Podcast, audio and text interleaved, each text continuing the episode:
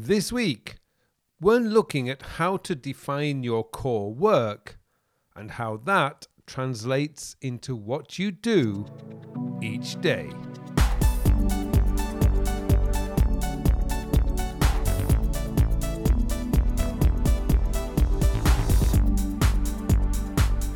Hello, and welcome to episode 276 of the Working With podcast, a podcast to answer all your questions about productivity, time management, self development, and goal planning.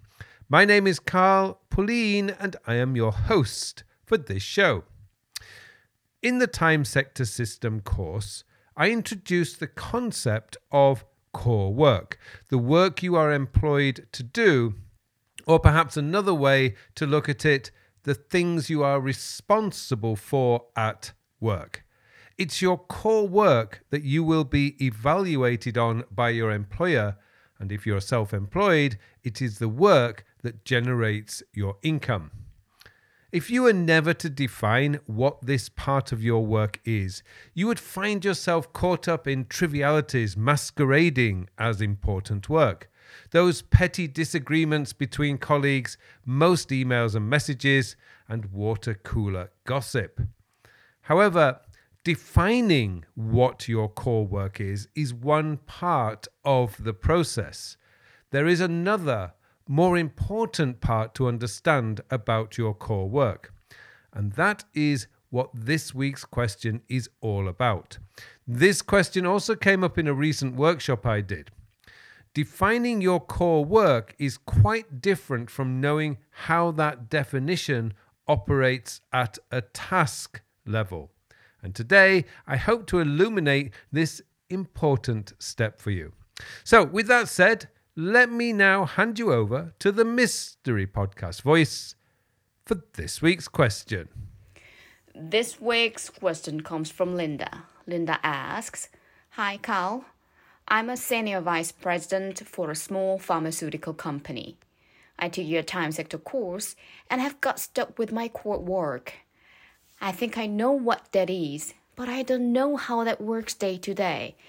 Could you help me with this? Hi, Linda. Thank you for your question.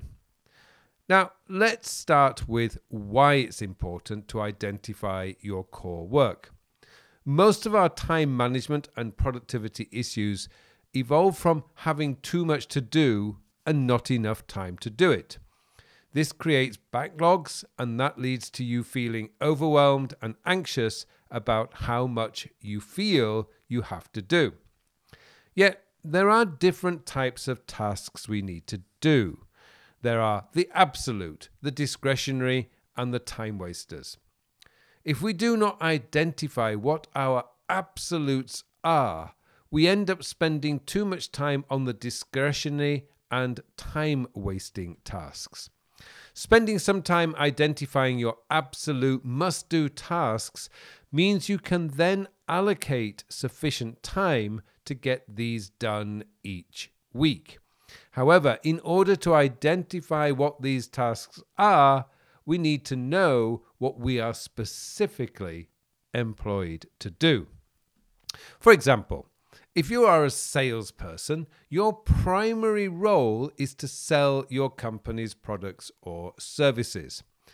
This means your core work is any activity that will potentially lead to a sale. This could be calling prospects, meeting with existing customers, and asking for referrals. Once you know this, you can define what these activities mean at a task level. Calling prospects, for instance, could mean you dedicate one hour each morning to calling potential customers and trying to arrange appointments. You could also set aside an hour on a Friday afternoon to contact your existing customers to make appointments to meet with them the following week. A salesperson's core work is not filling out activity reports for their sales manager or sitting in sales meetings. None of these activities risk leading to a sale. However, these might be important to your sales manager and you will need time to do them, but they should not take priority over your sales related tasks. It's as Brian Tracy and Jim Rohn preached majors and minors.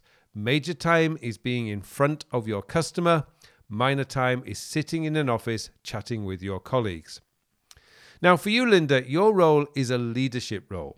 Your core work is likely to be centered around supporting your team so they can do their jobs with as little interruption as possible. Your role is not to micromanage your team. Your role is to clear obstacles so they can get on and do their jobs.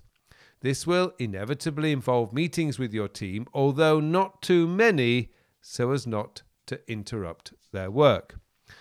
I'm reminded of how Red Bull Racing's team principal, Christian Horner, organizes his work.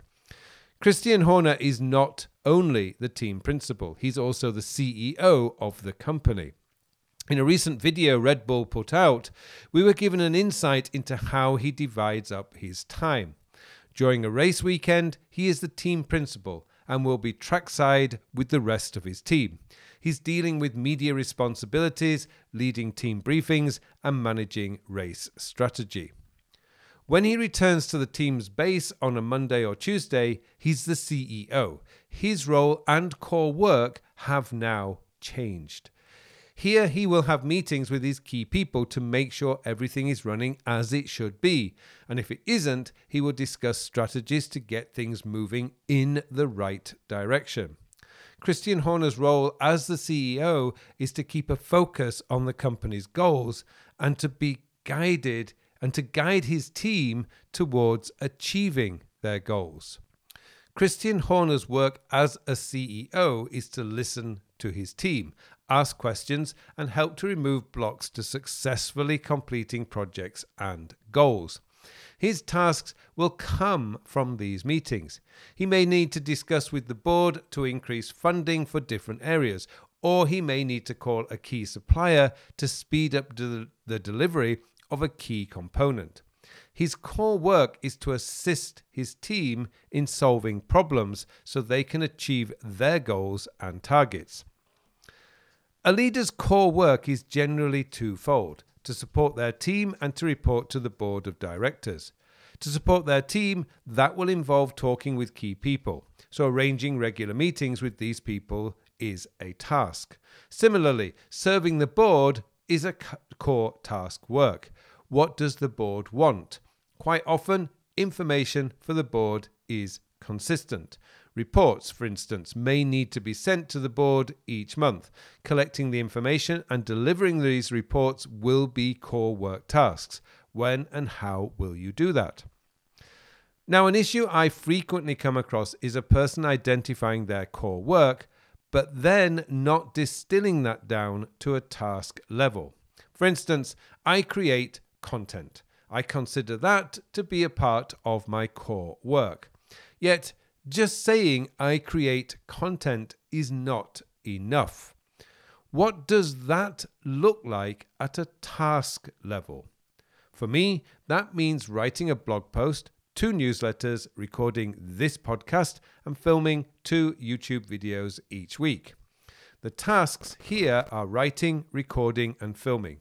Now, I know that. The only question remaining is when will I do that each week? Now, I've created this content for a long time. I know how long each piece takes. So all I need to do now is block time out on my calendar for creating content and make sure the tasks are in my task manager. So, to give you an example of how this looks, I have two hours blocked out on Monday and Tuesday morning for writing.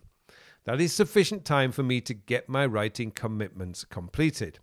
And I have three hours blocked out on Friday morning for recording and filming. That takes care of my podcast and YouTube videos. Core work is non negotiable. It must be done. It's an absolute. This is why once you know how long you need, and you will soon learn how long your core work will take, you make sure you have sufficient time blocked out on your calendar each week for doing it. If I include all the writing, recording, and editing, I need around 12 hours each week to do my core work. When you distill your work down to its core level, you will find to complete it requires considerably less time than you think. You soon realize you have plenty of time left over for meetings and other work. By blocking out time each week for your core work, you know before the week begins you always have sufficient time for this important work. Architects and designers need time to do their creative work and discuss projects with clients. Architects may also need to discuss materials with suppliers. However, the core work, the work that ultimately pays their income, will be the design work. If they have not set aside enough time for doing that work, everything else will be irrelevant. If we look at an example of a hotel general manager, their core work is to ensure that the hotel is profitable and the highest standards are maintained. Describing core work like that, though, is not helpful at a task level. What does ensuring the hotel is profitable look like at a task level? That could be to regularly meet with the hotel's sales and marketing team to discuss strategy. What about maintaining the hotel standards? That would involve walking around the hotel each day, inspecting rooms, food service, and cleanliness. I once worked with a general manager who did this every morning before his management meeting.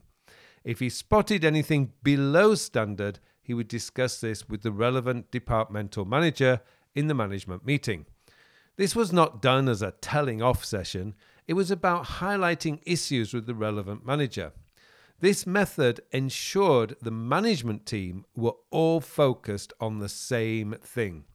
No manager wanted to be called out in the meeting.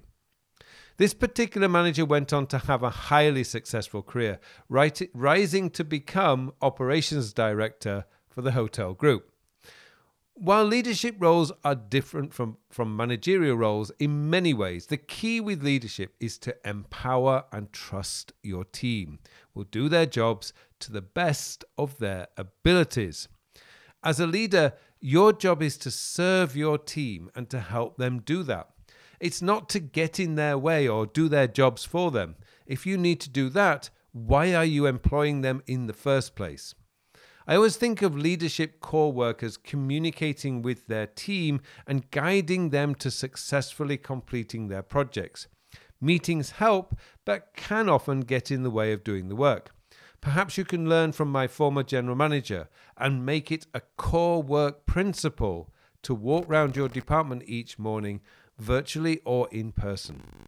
So there you go, Linda. I hope that has helped. It's likely you will have identified the abstract part of your core work. All you need do now is answer the question what does that look like at a task level? Thank you so much for your question, and thank you to you too for listening. It just remains for me now to wish you all a very, very productive week.